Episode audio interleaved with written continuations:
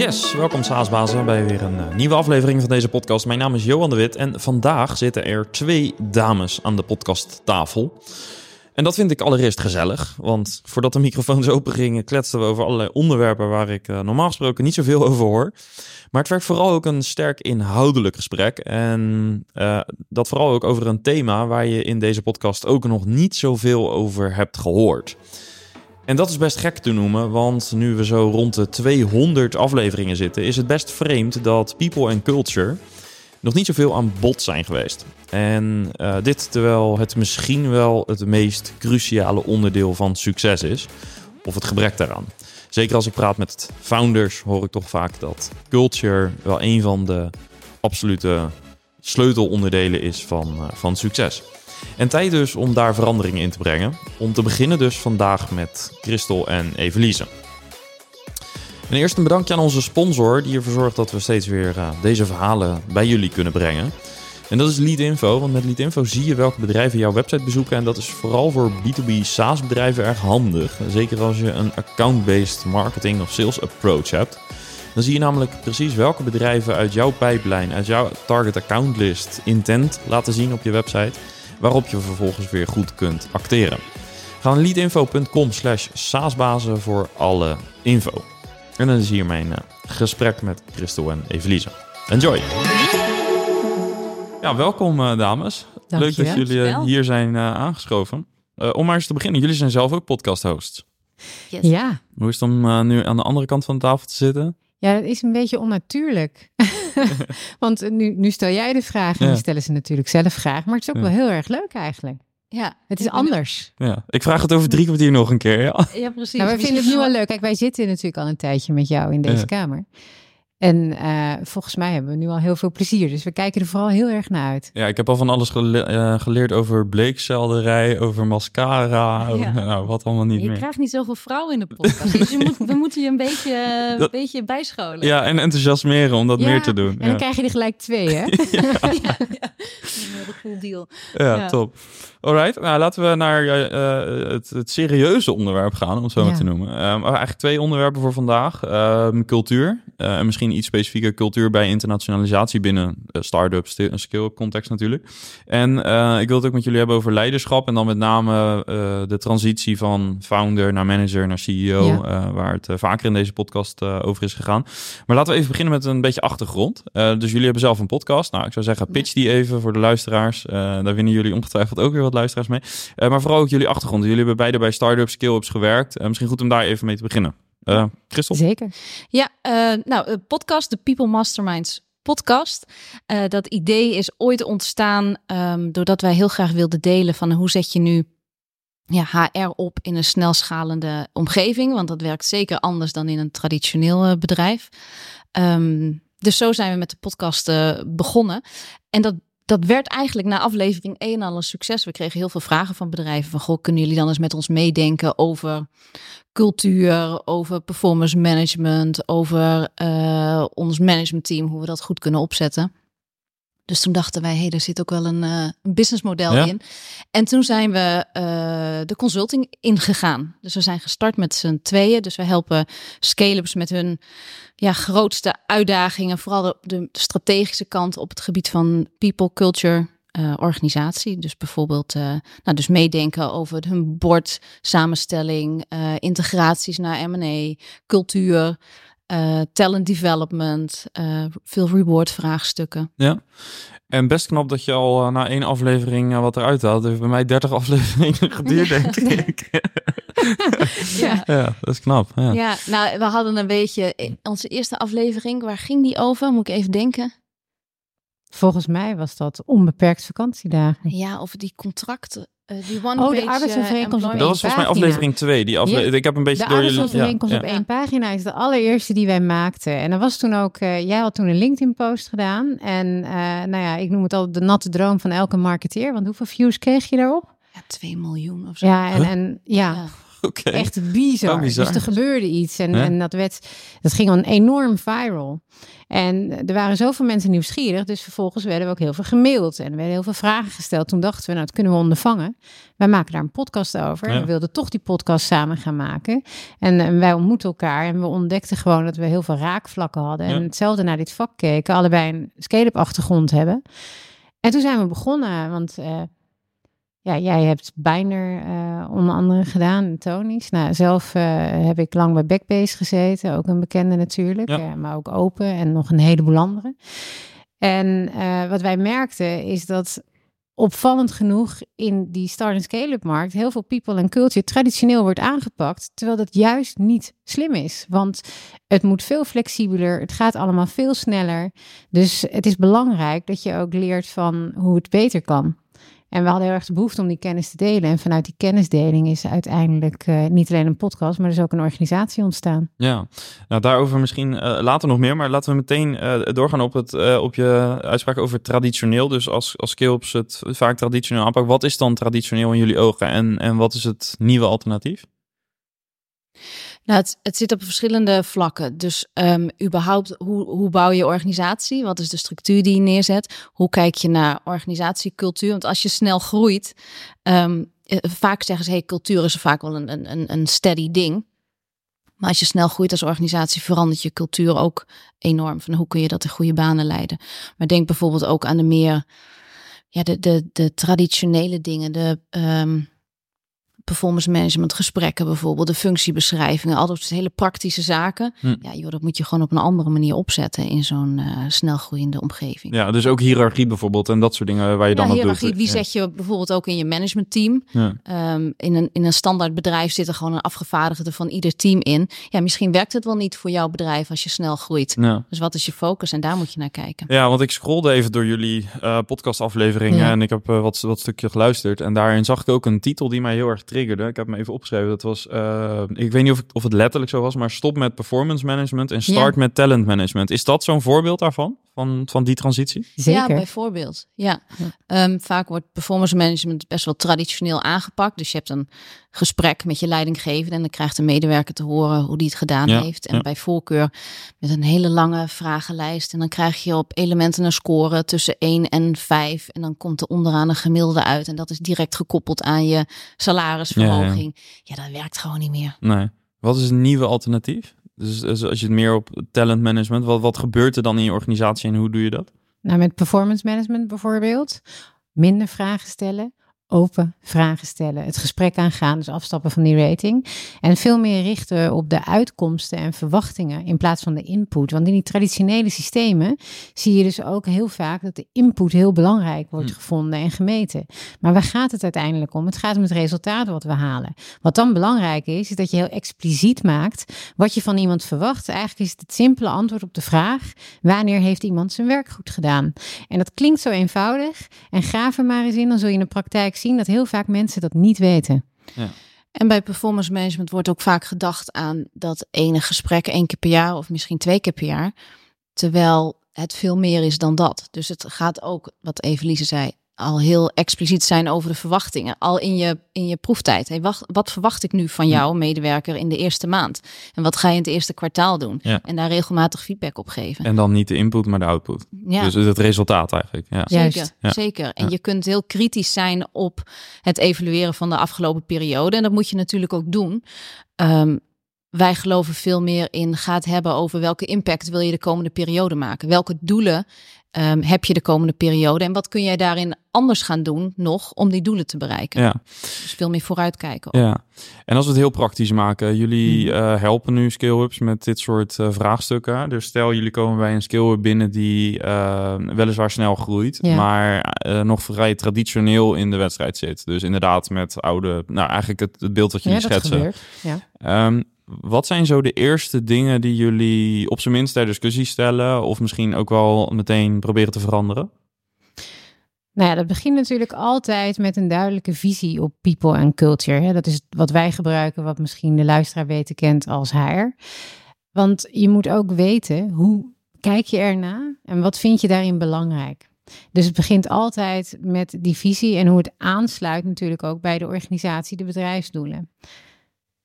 Ja, leiderschap en cultuur zijn twee topics waar we naar kijken. Soms zegt een organisatie, die hebben dan, die hebben wel een bepaalde uh, visie op, op, op hoe zij vinden dat hun cultuur zou moeten zijn. Maar dat, dat zijn dan vaak een paar mooie values die ergens op de muur hangen. Maar dat hebben ze volgens helemaal niet echt doorvertaald. Dus vaak beginnen we daar. Uh, ja, wie hebben we aan tafel? Ja. Uh, hoe denkt het leiderschap erover? Um, wat is de cultuur die jullie nu hebben? Wat is de cultuur die je idealiter graag zou willen hebben? En, en wat is cultuur? Want inderdaad, wat je schetst is heel herkenbaar. Ik had het zelfs opgeschreven vooraf. Van hoe ontstijg je zeg maar niveau dat het heel mooi op een poster ergens in de muur, ja. aan de muur hangt. Ja, maar, het is helemaal niets. Nee, precies. Dus wat, wat, hoe definiëren jullie cultuur? En misschien ook wel in de dynamiek van de supersnelle veranderingen die nu ook met AI plaatsvinden. Dus wat, wat is cultuur uiteindelijk? Nou, weet je wat het bijzondere is? Dat we het altijd heel ingewikkeld maken, maar dat je het eigenlijk heel simpel kunt definiëren. Hè? Dus je kan prachtig opzoeken wat de formele definitie is. Maar als je helemaal terug gaat naar de kern, dan is het eigenlijk de manier waarop we dingen doen. En dat gaat voornamelijk over emoties, over gevoel, over mindset en over gedrag. Want dat gedrag, dat is natuurlijk uiteindelijk wat gezien en gevoeld wordt. En waar begint dat dan? Dat begint bij een leider. Want je kan wel bepaalde dingen zeggen, maar als je ze niet doet, dan wordt dat ook niet nagedaan, gekopieerd. Dus het hele punt in cultuur is dat het de manier is waarop we dingen doen, de manier is waarop we ons gedragen en dat we ons bewust zijn als leider, dat dat altijd bij ons begint. Als je cultuur eigenlijk helemaal afpelt, bestaat het uit drie verschillende uh, niveaus. Dan heb je uh, bovenaan, als je het soort, als een soort van ijsberg uittekent, heb je de, de symbolen en de rituelen. Dus dat is bijvoorbeeld hoe je kantoor eruit ziet. Of je directieparkeerplaatsen hebt of niet. Uh, hoe mensen gekleed zijn. Heb je de vrijdagmiddagborrel of de skitrip. Dat soort uh, dingen. Ja. Dus vaak zeggen mensen, hey, we hebben een hele toffe cultuur. Want we hebben een, een gezellige borrel iedere week. Het is meer een uiting van je cultuur. Maar het is niet zozeer je cultuur zelf. Of wel het meest zichtbaar. Je, ja, ja, niet je ja. volledige cultuur. En dan heb je die, die middenlaag. Dat zit heel erg op de, de, de normen en waarden. Dat is vaak wat een bedrijf uh, ergens ophangt op de muur. En dan heb je die onderste laag, dat zijn eigenlijk de, de, de, de assumpties, de manier waarop we echt dingen doen met elkaar. En dat wordt, ja, dat wordt eigenlijk in een hele vroege fase van de organisatie al gevormd. Als je als founder een bedrijf start, verzamel je mensen om je heen met dezelfde normen, waarden, dezelfde overtuigingen. En je, begaat, je gaat met elkaar op een bepaalde manier werken, totdat een soort van onbewust dit, dit is hoe we met elkaar werken. Dat is een onbewust proces. Maar dat is je echte cultuur. Ja. En wat je dan idealiter wil, is dat de, hoe je de dingen doet, bewust of onbewust, dat het overeenkomt met die waarden die je zegt te hebben. Want vaak we zien wij in de praktijk zit daar ook helemaal geen alignment tussen. En dat die rituelen daar ook weer een uiting van zijn. Dus dat, dat moet overeenstemmen met elkaar. Ja. En is dat per definitie een bottom-up verhaal? Vanuit leiderschap. Ja. Ja en nee. Ja, het wordt eh, door de leider heel erg gevormd in een bepaalde fase. Um, ik vind ook dat je als leider een hele duidelijke visie moet hebben op hoe wil je de cultuur vormgeven wat ik ook wel zie gebeuren is dat dan het MT, die heeft een een of andere offsite en dan gaan ze het hmm. hebben over de cultuur en dan komen ze terug met een fantastisch lijstje met van die, van die values en dat medewerkers vervolgens denken, oh is, hm, is dit het bedrijf waar ik werk? Dus dat daar helemaal geen, zij kennen het niet. Dus dan is het iets heel moois aspirationals, maar ja. komt helemaal niet overeen met de praktijk. Nee, niet echt het DNA van wat ze uh, voelen. Nee, dan is het ver van de realiteit. En uh, wij noemen dat ook wel uh, de cultuurbotox. Dus we houden een mooi verhaal, dus een mooi plaatje. En eventjes werkt dat bijvoorbeeld in de voorkant hè, met talent aantrekken. Ja. Want daar laat je natuurlijk ook zien wie je bent als organisatie als je dat goed doet. Maar als vervolgens iemand binnenkomt die ervaart iets heel anders en dan werkt die botox uit, ja, dan zien we de werkelijkheid. Dus ja. een stuk minder mooi. Wat gebeurt er dan? Dan vertrekken we weer. En dat is heel schadelijk. Dus wat ook heel relevant is in die boodschap, zowel naar binnen toe, naar je eigen mensen, als naar buiten toe, naar die arbeidsmarkt, is dat het de waarheid is. En daar mag je dus heel expliciet in zijn. Sterker nog, dat moet je zijn. En wij gebruiken daar ook heel vaak een uh, uitspraak uh, voor uit een bekend boek. En, en die uitspraak is repel the many en compel the few. Wat je wil is juist die groep mensen aanspreken die echt ervoor kiest om daarbij te horen. En dan moet je dus ook heel expliciet zijn. Want is het verhaal botox? Dan zullen ze uiteindelijk weer weglopen en ben je zelf ook niet gelukkig. Ja. En, en, en vanuit dat perspectief, hoe voorkom je dat je te veel, uh, zeg maar, alleen culture fit aanneemt? Dat je te veel een team wordt, ja, als dat kan. Ja, precies. Dat je allemaal dezelfde mensen, dezelfde waarden, dezelfde gedrag, dezelfde competenties, dezelfde interesses hebt. Uh, wat in mijn ervaring ook niet altijd. Hoe, hoe, hoe balanceer je dat? Ik heb de laatste heel gesprek over gehad met een, met een bedrijf. Want iedereen wil een sterke cultuur. En daar hadden we het er ook over. Wil je een sterke cultuur? En dat is niet hetzelfde als een cult. Dus als je alleen maar allemaal hmm. mensen aanneemt die exact hetzelfde zijn, dan wordt het, dan wordt het een soort van cult. Dan wordt het een beetje een, een secte. Van iedereen is hier hetzelfde. Wat er juist ook voor zorgt dat mensen die, die uh, anders zijn of bij andere type bedrijven vandaan komen, zich juist niet op hun gemak voelen bij je. Dus um, ja, veel mensen hebben het over culture fit ik heb het vaak over culture fitness. Dus durf ook mensen aan te nemen die ja, die passen bij jouw values. Maar die het ook durven challengen, die het ook beter durven maken. Um, want anders word je een, een cult met elkaar. Ja, dat is een mooie metafoor. En, hoe, hoe bepaal je zeg maar wat de grens is? Want ik snap hem, zeg maar, als je hem zo uitlegt, snap ik hem. Maar hoe kan je dat ook dan weer expliciet maken? Dus wanneer ga je daar te ver in? En, en hoe, hoe maak je je organisatie voldoende rekbaar en zonder dat het je uit het lood slaat, zeg maar, op cultuurniveau? Ja, voor mij zou dat zijn door wel dus heel expliciet te zijn over je cultuur. En uh, wat je waarden zijn en wat dat ook concreet betekent voor gedrag. Dus je wil in ieder geval wel mensen hebben die daarbij aansluiten. Ja, dus, dus maar, maar dan heb je het over waarden. Die moeten hetzelfde zijn. Ja. Ja, en, En, en, en, maar wat anders mag het bepaalde achtergronden of waar, waar zit de diversiteit, in? Misschien is dat de, de betere vraag. Ja, ja, precies. Ja. Ja, nou ja, wat je heel vaak ziet in een uh, start-up scale-up is dat je natuurlijk voor je het weet een eenheidsworst krijgt. En dat komt, uh, we hebben een founder en die, die kent wat mensen en die herkent zichzelf in mensen. Het gaat die founder aantrekken, is allemaal heel begrijpelijk en het gebeurt eigenlijk altijd. Maar op een gegeven moment merk je ook dat je dan kracht verliest, omdat je gewoon die diversiteit nodig hebt om het beste product voor de markt te maken. Het is geen soft gelul, het is gewoon echt serieus beter zaken doen.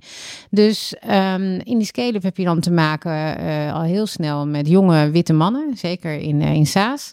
En um, vervolgens is die markt veel groter en weet je ook, ik moet diverser worden. Dat betekent in leeftijden, dat betekent in gender, dat betekent in nationaliteiten, in achtergronden. En dat doe je om het beste product te bouwen. Dat betekent ook dat wij regelmatig bijvoorbeeld in een boordcompositie heel streng zijn naar onze uh, klant of collega.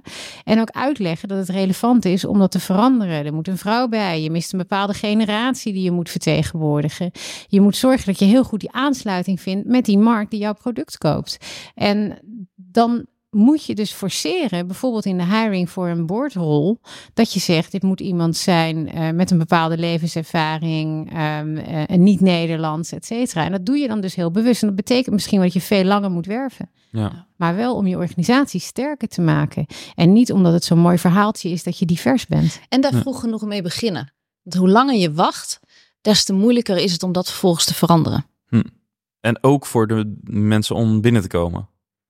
Zeker. Ja, want zeker. Het is niet aantrekkelijk natuurlijk. Als je een plaatje ziet met die eenheidsworst, denk je, daar pas ik niet bij. Ja, ja. dus dat werkt aan beide kanten. Ja. Absoluut. Um, een van de uh, onvermijdelijke dingen, bijna voor Benelux, Nederlandse staatsbedrijven, is omdat je een kleine thuismarkt hebt, dat je al heel snel naar buitenland moet. En dan komt er ook alweer een, uh, een, een vrachtwagen aan, aan uitdagingen bij natuurlijk.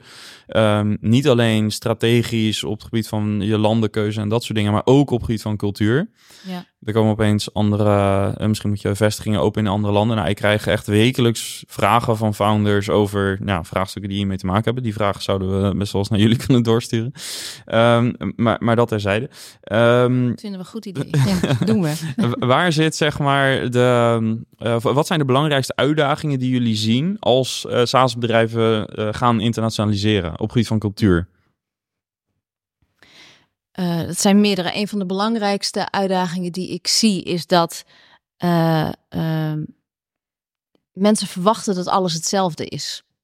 Dus ze hopen dat ze overal één dezelfde cultuur gaan krijgen. En er mogen geen subculturen zijn, zijn. Maar je hebt altijd subculturen. Dus ergens snappen we nog wel dat als we een, uh, een kantoor in uh, Boston hebben, dat die cultuur wat anders is dan ons kantoor, de, de, cultuur op ons kantoor in Amsterdam. Ehm, maar het noorden van Groningen, het noorden van Nederland is ook al anders dan het zuiden van Nederland. Sterker nog, de cultuur binnen je sales team is al anders dan de cultuur binnen je development team. Ja, ja daar wil ik even een harde stop maken. Want dat is wel, jullie zeiden dat ook in het voorgesprek. En voor mij was dat ook wel een moment dat ik dacht van ja, dat is iets wat we misschien, uh, misschien zegt het meer over mij trouwens dan over de luisteraar. Maar uh, dat was voor mij wel een besef dat je binnen je team uh, en iedereen weet natuurlijk dat development cultuur iets anders is dan sales. Maar dat echt goed doorgronden en accepteren. En, en misschien daar ook al mee beginnen in de vroege fase. Kan je misschien al helpen door die flexibiliteit te hebben. Om later, al ga je bijvoorbeeld internationaliseren. Dat je dan al weet hoe je moet dealen met die diversiteit. En hoe je daar het beste uithaalt. In plaats van uh, ja, het, het, tegen de obstakels aan te lopen. Ja. Dus, ja, dus die verschillen die zijn er. En, toch wil je een soort van gezamenlijkheid hebben. Hè? Dus die, Ja. die, ja, die waarden waar wij eerder over spraken.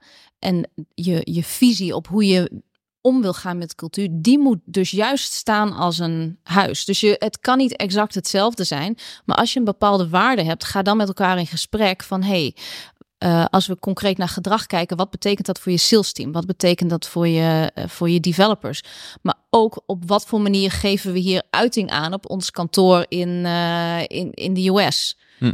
Dus, dus je, je wil dat je, je waarde als een soort ja, lijm werken eigenlijk Hm. tussen je verschillende vestigingen. Het zal niet exact hetzelfde Nee. zijn, want je hebt natuurlijk ook gewoon te maken met uh, de, de cultuur in die landen zelf. Dus um, um, Erin Meyer heeft daar een mooi boek Ja. over geschreven, de Ja. Culture Map. Ja. super interessant. Die zal ik ook even in de show notes zetten. Die, eh, eh, dat boek is inderdaad vaker eh, gevallen. Ja. Ehm, jullie hebben superveel ervaring bij skill-ups en eh, werken met skill-ups. Eh, Ja. eh, kunnen jullie een voorbeeld noemen, met of zonder naam, van een, een skill-up die die transitie, internationaal dan met name gezien, heel goed heeft gedaan? En, en wat is daar doorslaggevend in geweest? Dus hoe hebben ze dat, kun, kun je dat een beetje afpellen? Ja. Ehm, nou, wat ik, wat ik langere periode van heel dichtbij heb meegemaakt, is bijvoorbeeld Tony Chocolonely, omdat ik daar zelf ook gewerkt eh, heb. Ehm, wat zij heel goed hebben gedaan qua cultuur, ze zijn de A dus heel expliciet eh, in. Oh, in, in, op welke manier? Kun je een specifiek Ja, ding uitleggen? Ehm, dit zijn onze waarden en dit is hoe we het doorvertalen. Dit zijn de rituelen die, eh, die we hebben en wat we graag willen dat je dat, eh, ehm, dat je dat internationaal ook doet op de verschillende vestigingen. Ja. Ehm, zij hebben heel hard gewerkt aan een, eh, aan een programma dat als je als nieuwkomer binnenkomt om die cultuur over te dragen en dat ook te doen met de internationale kantoren. Dus mensen naar Nederland halen, maar ook langere tijd. eh, en Binder deed dat overigens ook waar ik gewerkt heb. Die, eh, ja, dus achteraf hebben we dat heel goed gedaan. Eh, langere tijd iemand vanuit Nederland bijvoorbeeld naar het nieuwe kantoor toesturen. Om echt daarin te krijgen, dit is hoe we de dingen doen Ja. met elkaar. Ja. Ik denk wel dat dat een van de beste dingen is die je kan doen, überhaupt als je uitbreidt internationaal. Door iemand vanuit het bestaande kantoor daar naartoe te sturen. En dat hoeft niet eens altijd de, de, de leider daar te zijn.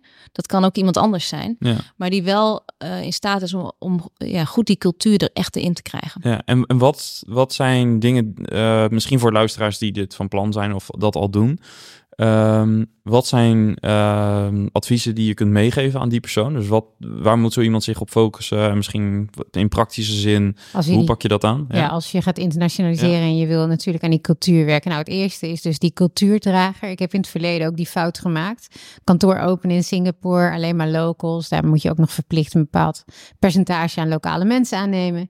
Wij deden dat alleen maar. We hebben negen maanden later dat kantoor weer kunnen sluiten. De aansluiting was gewoon weg.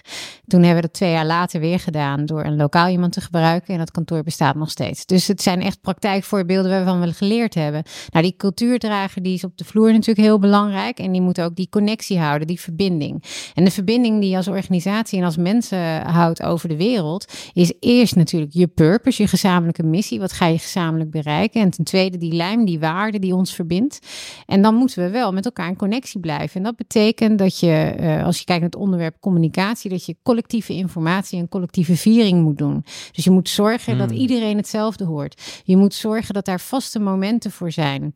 En je hebt te maken met tijdzones. Je hebt te maken met eh, verschillen in die kantoren. Maar die boodschap kan wel identiek zijn. En die boodschap moet niet alleen maar daar waar jij het hoofdkantoor hebt komen. Want dan voelen wij ons buitengesloten. Ehm, daar moet je dus wel ook heel goed over nadenken. En het hoeft ook niet allemaal tegelijk. Want in het begin kun je op de zeepkist staan en iedereen bereiken. Maar nu kan misschien die die in Singapore zit voor jou dezelfde boodschap gaan overbrengen. Hè, of je neemt iets op, maar die gezamenlijkheid daarin en die communicatie daarover en de updates, echt heel erg belangrijk. Wat je vaak ook ziet is dat eh, het, het, het kantoor in Nederland was er het eerste. En dan verwachten we dat alle kantoren het maar op dezelfde manier doen. En Ja. wat je 9 van de 10 keer ziet ontstaan, is dat de mensen in de andere kantoren het gevoel hebben: ja, het moet altijd zoals het hoofdkantoor het wil. En eh, de mensen die dicht bij het hoofdkantoor zitten, die krijgen dingen het snelst gedaan. Hm. Dus wat ik in de praktijk ook goed heb zien eh, werken, dat deed Tony's overigens ook goed, is dat zij zeg maar één persoon in Nederland aanstellen die een soort, eh, ja, de, de first point of contact is voor de andere kantoren. En als er dan echt iets geregeld moet worden, zoek contact met die persoon en die gaat wel rennen in Nederland. Want je ziet dat vaak de aandacht toch wel gaat naar de teams die dichtbij zitten. Ehm, en, en de focus dan niet op die andere kantoren komt te liggen. Dat is natuurlijk zonde. Ja. Eh, een ander ding uit het voorgesprek. eh, we hadden het even over eh, het sturen op het collectief of op het individu. Ja. Dus daar hadden jullie een vrij uitgesproken visie op. Kunnen jullie daar even met de open vraag, kunnen jullie daar eens wat over delen? Want ook dat triggerde mij heel erg. Nou, wat opvallend is, kijk, de, de verandert nogal wat in de wereld. En na die pandemie is er natuurlijk sowieso heel veel veranderd. Er is veel meer behoefte aan flexibiliteit. Mensen zijn nog meer aan het zoeken naar een purpose. En de technologie is enorm versneld. En wat je daarin ziet, is dat leiderschap ook worstelt. Want hoe gaan we daarmee om? Hoe doen we dat goed? En dan is er het onderwerp well-being. Want juist doordat leven en privé heel erg door elkaar loopt. En we heel veel hebben meegemaakt de afgelopen jaren met elkaar. En ook nog eens die druk van de scale-up. Zie je dat well-being een belangrijk onderwerp is. Het burn-out percentage onder jongeren is nog nooit zo hoog geweest. Dus vervolgens eh, zie je dat we heel veel problemen hebben die zich opstapelen. Wat gaan we dan doen? Dan gaan we ons richten op die individuen. Want die willen we helpen. Als jij maar gelukkig bent, als jij maar gezond bent. Als... En dat is heel mooi, maar het is niet versterkend voor je organisatie. Want je organisatie is een collectief. En gezamenlijk moet je uiteindelijk die missie gaan halen. Dus leiderschap moet zich veel meer richten op dat collectief. En zorgen om dat te versterken. En in een scale-up hebben we ook wel eens het probleem dat iemand niet meer mee kan hè, of dat niet aan kan. Uh, dan kan ik jarenlang proberen om het werkbaar te maken, maar soms moet ik ook harde besluiten nemen. Ja. Dus we moeten ons wel blijven richten op het collectief en op dat belang. En, en hoe vind je daar balans in? Want ik kan me voorstellen, de, de, je, je, ja, dat is een aanname van mij, maar je moet ook soms oog hebben voor het individu, lijkt Zeker. me. Dus, dus, Zeker. uh, dus, dus hoe, hoe vind je daarin de balans als leider? Wat een belangrijk, natuurlijk, je moet, je moet empathisch ook zijn daarin. Hè? Je moet begrip hebben voor de mensen in je team. Zelf vind ik dat wel eens een beetje doorslaan. Hm. Dus we willen het zo graag iedereen naar de zin maken. Um, dus zeker moet je als leider oog hebben voor je mensen. En het moet wel in de context van de organisatie zijn. Ook als bedrijven groeien, dan zoeken ze vaak een nieuwe rol voor iemand, omdat de huidige functie niet meer helemaal past. Dat is natuurlijk ontzettend fijn en als dat kan, is dat top. En soms zie je ook dat echt een organisatie om mensen wordt heen gebouwd. In plaats van dat Hm. we met elkaar kritisch kijken naar wat voor type bedrijf en wat voor type uh, teams, welke kwaliteiten hebben wij nodig voor de volgende fase Ja. en wie past daar nou in. Dus daarin wel kritisch durven zijn en soms ook gewoon afscheid durven nemen. Ja. En, en wat betekent dit uh, voor je uh, people-strategie uiteindelijk? Dus, dus stel je gaat je meer focussen op het collectief. Dus je gaat jezelf denk ik andere vragen stellen bij belangrijke beslissingen. Ja. Um, wat is de impact daarvan op, op je organisatie als je dat goed doet? Dus wat win je als je echt op het collectief gaat sturen? Wat je misschien niet zou krijgen op het moment dat je eh, heel veel oog hebt voor het individu. Uiteindelijk dat het natuurlijk goed is voor de performance van je bedrijf. En als je je stuurt op het collectief, ja, en je hebt daarin ook oog voor de medewerker. Maar wil je die combi goed laten lopen, moet je dus ook heel duidelijk zijn in wat je verwacht. dit is waar we met het bedrijf hm. naartoe willen. Dit is wat we van iedere functie verwachten. Dat wij het gesprek met elkaar uh, aangaan.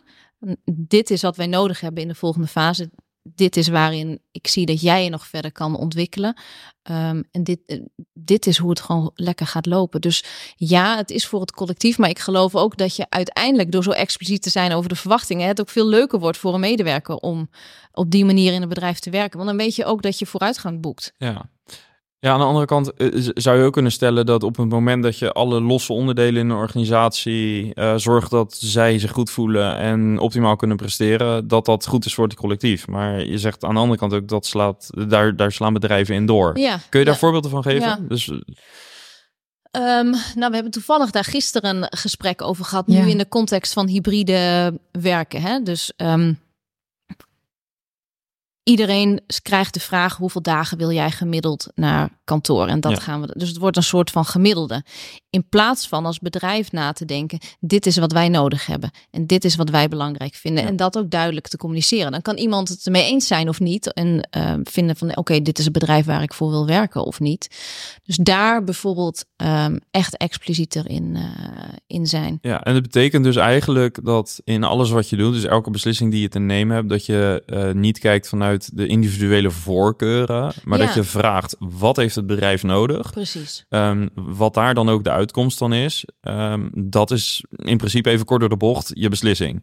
Ja, en, en, dan kun je misschien, ja, en dan zou je misschien links en rechts nog kunnen kijken wat de impact is op het individu. Precies, want dan kun je ook kijken. Hè? Je begint met het bedrijfsbelang en dan kun je kijken naar de individuele voorkeuren. Maar je zult niet altijd in staat zijn om iedereen het naar de zin te maken. En dat is de realiteit. En, en, je vroeg net ook, wat win je ermee? Hè? Nou, dat je uiteindelijk dus een, een veel beter geconnecte groep krijgt. Het is letterlijk de connectivity. Want een bedrijf is niet allemaal losse individuen die hun dingetje gaan doen. Een bedrijf is een groep die een doel nastreeft. En wat je ermee wint, is dat je hierdoor de groep ook veel beter verbindt. Wat Christel net ook als voorbeeld noemde. kom maar werken wanneer je wil, maar je moet twee dagen op kantoor zijn. En dan kom ik naar kantoor en dan ga ik de hele dag in de kamer zitten zoomen. Ja, was thuisgebleven. Daar heb ik niets aan. Daar komt iemand niet voor naar kantoor. Dus wat je ook wilt, is dat op kantoor juist gebouwd wordt aan die connectiviteit. Als je creatieve processen hebt, dan werkt dat ook beter als je bij elkaar in een kamer zit. Als je een product ontwikkelt, software maakt, dan is bewezen, ja. is heel veel onderzoek naar gedaan.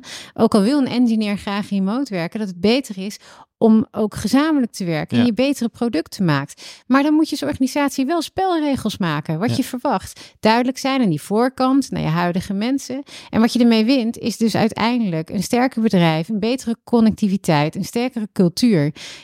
Ja, want om nog dat bruggetje even te maken naar cultuur. Wij gebruiken uh, een bepaalde tool om cultuur te meten in bedrijven. Vaak is cultuur een beetje een abstract begrip, maar je kunt het ook gewoon meten en je kunt waarde meten in een bedrijf.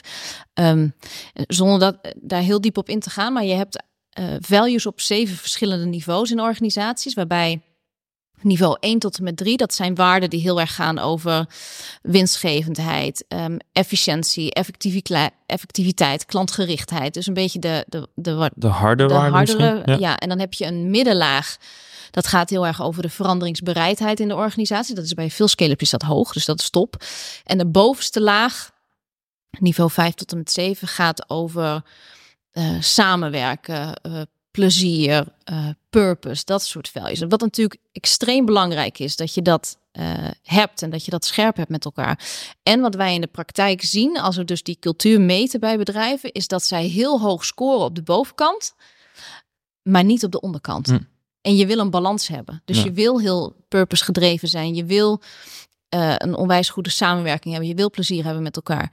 Maar er moet ook geld binnenkomen. Ja. Nou, als je het als piramide framet, dan moet ik een beetje denken aan de parallel die je met Maslow hebt. Eh, je kunt heel druk maken over uh, de kleding of wat dan ook. Maar als je niet kan ademhalen, heeft dat ook weinig zin. Dat is in een organisatie misschien min of meer hetzelfde. Sterker nog, dat model is afgeleid van Maslow. Precies. Dat Daar verbaast me niet. op, op voortgebouwd. En, en um, nou ja, die balans is soms een beetje zoek. Dan gaat er zoveel tijd en aandacht naar het individu moet het goed hebben en we moeten het samen gezellig hebben. Maar uiteindelijk moet je ook als bedrijf verder. Ja, nou en, en tijdens jullie, jullie antwoord uh, op mijn uh, initieel denk vrij harde vraag, een, een vrij harde tegenstelling met name. Dus uh, moet je sturen op het collectief of individu, dat impliceert al dat je één van beide moet doen.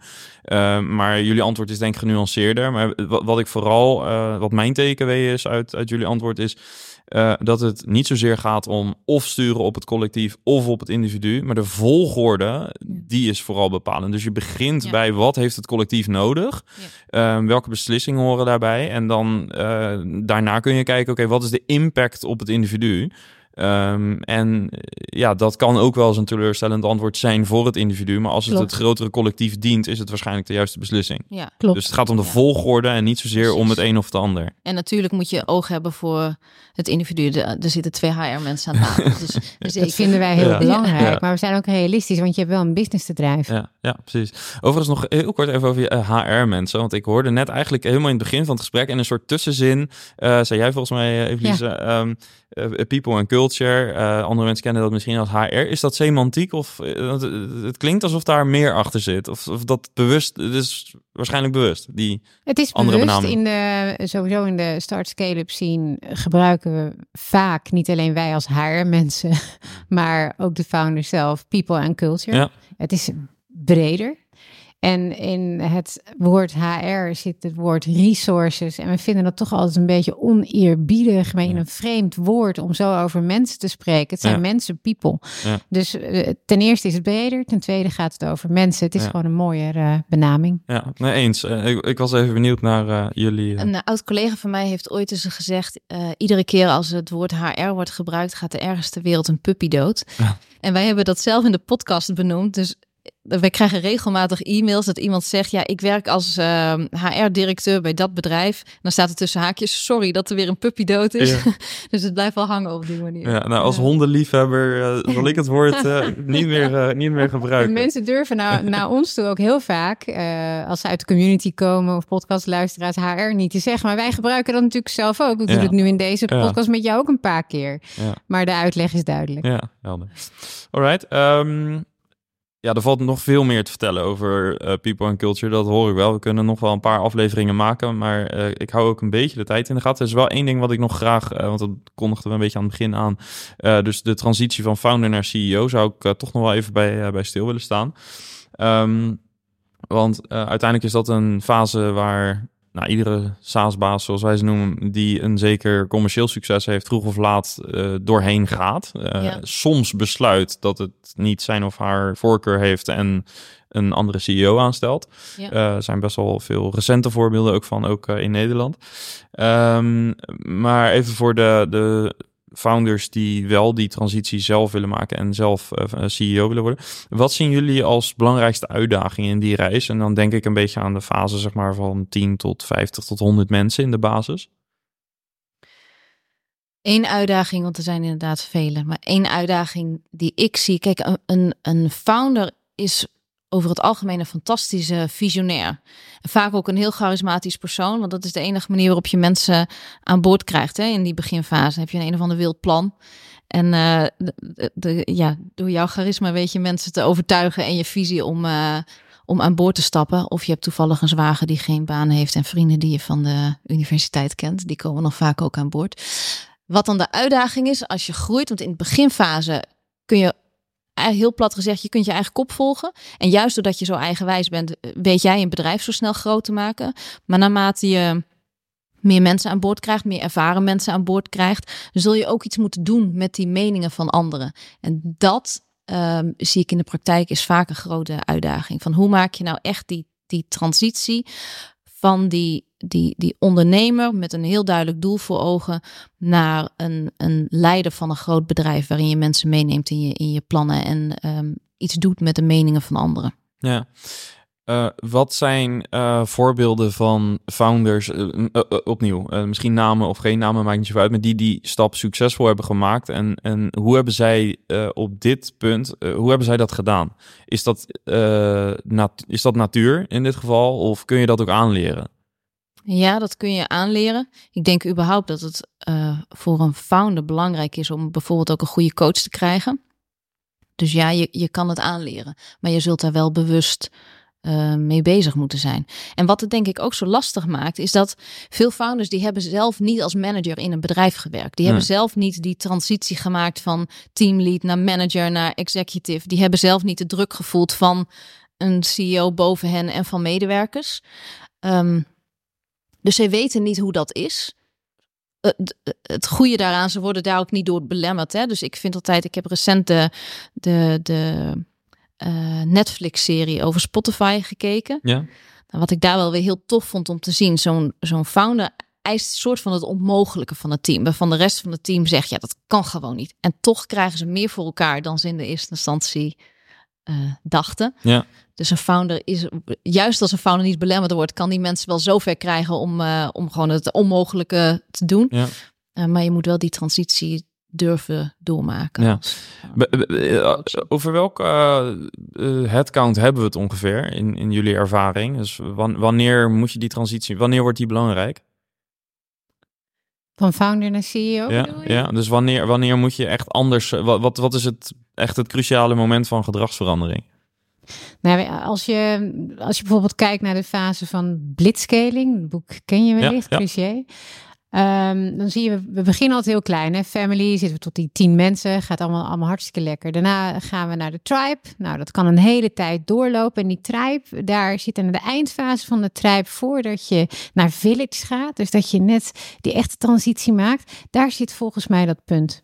Want daar zie je, dan, dan komt er een burgemeester, hè, roepen we altijd. Dan ga je taken delegeren. Dan zijn er eh, verschillende zaken uh, op het gebied van communicatie, internationalisatie, complexiteit, je spanwijdte. Dus um, de 100. Ergens ja, tussen de 75 en de 100 zou ik willen zeggen. Ja. En dat verschilt een beetje per organisatie. Hoe snel gaat het? Hoe lang besta je al? Welke basis heb je liggen? Wat is je structuur? Maar daar begint dat wel. Ik doe een uh, PhD op dit moment uh, naast mijn werk, waar ik heel erg duik in groeipijnen van, uh, van snel groeiende scale-ups. Verschillende assen. Wat doet het met je, met je team? Wat doet het met je cultuur? Met je leiderschap. En wat heel interessant is, want ik, ik werk met zes uh, scale-ups samen die snel gegroeid zijn. En ik hou interviews met, uh, met veel medewerkers en met het managementteam. Is dat vaak begint zo'n zo'n een, een start-up uh, wordt succesvol doordat ze heel veel dingen uitproberen en testen en durven te falen. Ja. En op den duur lijkt er een soort van omslagpunt te komen waarin mensen minder beslissingen durven nemen en heel afwachtend richting de founder uh, gaan zijn. Soms ook omdat hij nog te nadrukkelijke mening overal over heeft. En wat is dan het omslagpunt? Het lijkt ook vaak rond de 100. Dan wordt het echt spannend. Um, dus ja, eigenlijk overeen met wat jij, uh, wat jij net zei. Natuurlijk is het in iedere fase belangrijk om stap voor stap wat meer los te laten. Maar als je daar niet gaat doen, ja, dan kan het echt de groei van je bedrijf belemmeren en je cultuur ook ja. enorm beïnvloeden. Want jij wil vaak dat mensen heel ondernemend zijn, dat je team uh, groeit Ja. en innoveert en dergelijke. Maar als zij het gevoel hebben van, hé, hey, als ik een keer een beslissing neem, word ik teruggefloten door een founder. Of die, die gaat er iedere keer overheen met hoe zij, hij of zij vindt dat iets zou moeten. Dan gaan medewerkers be- onbewust achteroverleunen en Ja. worden ze juist minder ondernemend. Ja, Ja. dan slaan ze lam. En waar je op dat moment dat je die transitie maakt van founder naar CEO ook heel goed over na moet denken. En daar heb je hulp bij nodig van de mensen die met je werken of je coach of van wie dan ook, soms je partner. Wat je moet weten is, wat ga ik doen in die rol? Want de rol van een CEO heeft niet één functiebeschrijving. Die rol die vul je in met waar je goed in bent, waar je blij van wordt, waar echt je kracht ligt. En bepaalde elementen horen daar altijd in te zitten. De visie, dus waar gaan we met de organisatie naartoe? Maar bijvoorbeeld ook het cultuurelement. Want ja, als CEO ben je een enorme cultuurdrager. Het financieel overzicht houden.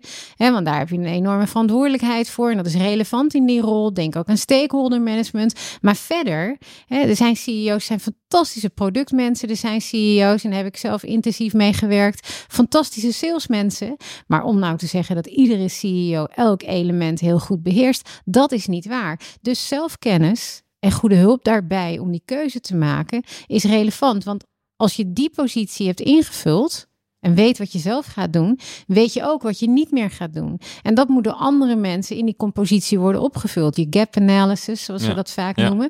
Dus wat ga je niet doen? En waar moet je dus die gaten gaan opvullen? En hoe trek je die mensen daarvoor aan? En wat je heel vaak ziet, is dat we gaan eerst, uh, als we al heel klein zijn, gaan we allemaal belangrijke titels weggeven. Dat noemen wij de functiespaghetti. Krijg je later heel veel last van, moet je niet doen. Kan je niemand meer boven Zeker plaatsen. Niet te vroeg. Nee, en dan, dan hebben we allemaal VP's en C's en dan uiteindelijk zitten er mensen op die, die CMO-rol die daar helemaal niet hadden moeten zitten. En jij als founder gaat je er niet meer mee bemoeien vanuit je CEO-rol. Dan heb je een probleem. Ja.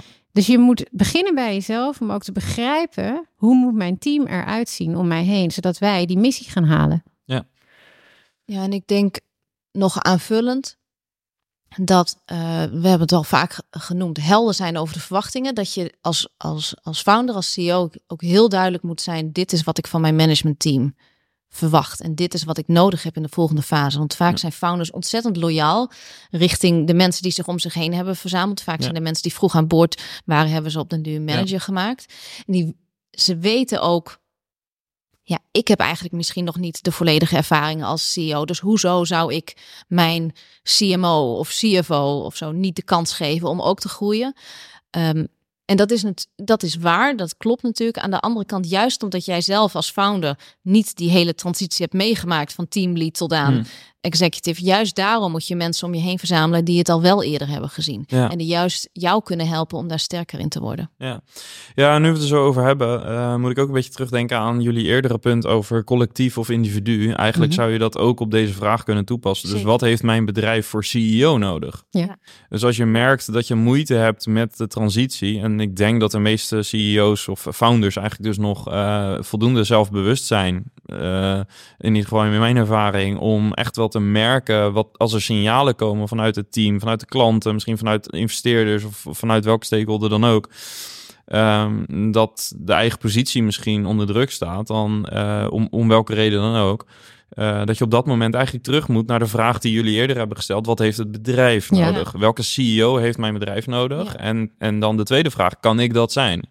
En, en niet wat moet ik ontwikkelen om misschien de, in, in het plaatje te passen. En je hebt natuurlijk founders die kunnen meegroeien met het bedrijf. Hè? Daar zijn genoeg voorbeelden van te noemen. Of ze blijven wellicht de, de CEO in titel, maar ze nemen gewoon een hele sterke COO aan van wie zij kunnen leren. Of zij uh, gaan een andere rol invullen. Dat vind, ik, vind ik ook altijd enorm sterk. Als je weet, hier krijg ik energie van en hier ben ik goed in om dat te blijven doen. Ja, ook uh, dat vind ik inderdaad heel sterk. Ik heb een aantal uh, mensen in de podcast gehad die dat hebben gedaan. Rick Goud van Ziver bijvoorbeeld. onlangs Patrick van Trengo. Ik kan het openbaar noemen, want ze hebben daar zelf over verteld. Um, en wat ik daar heel sterk aan vind, is dat ehm, er kan ook een stukje ego in zo'n beslissing natuurlijk dwars zitten. Zeker. En ik vind het echt heel knap als je van jezelf...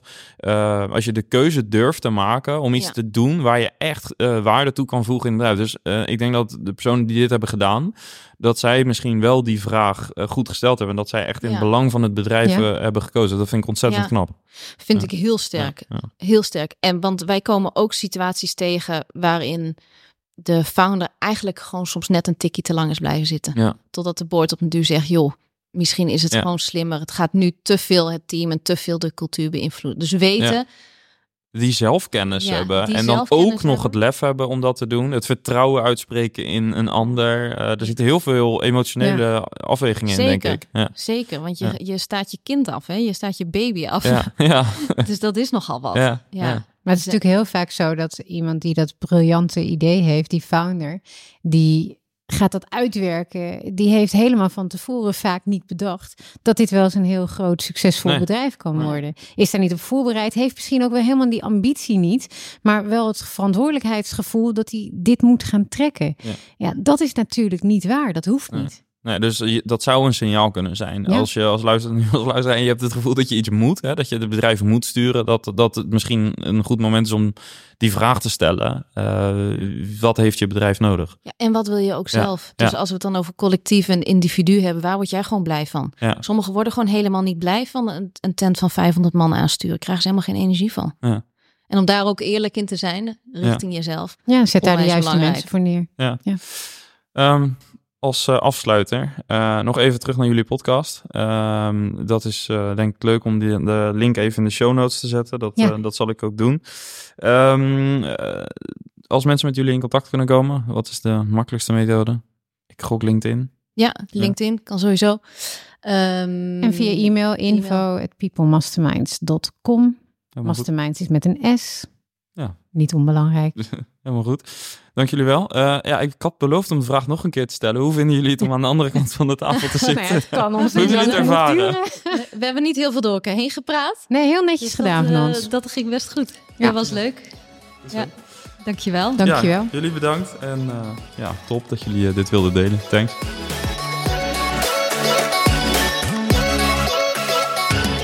Alright.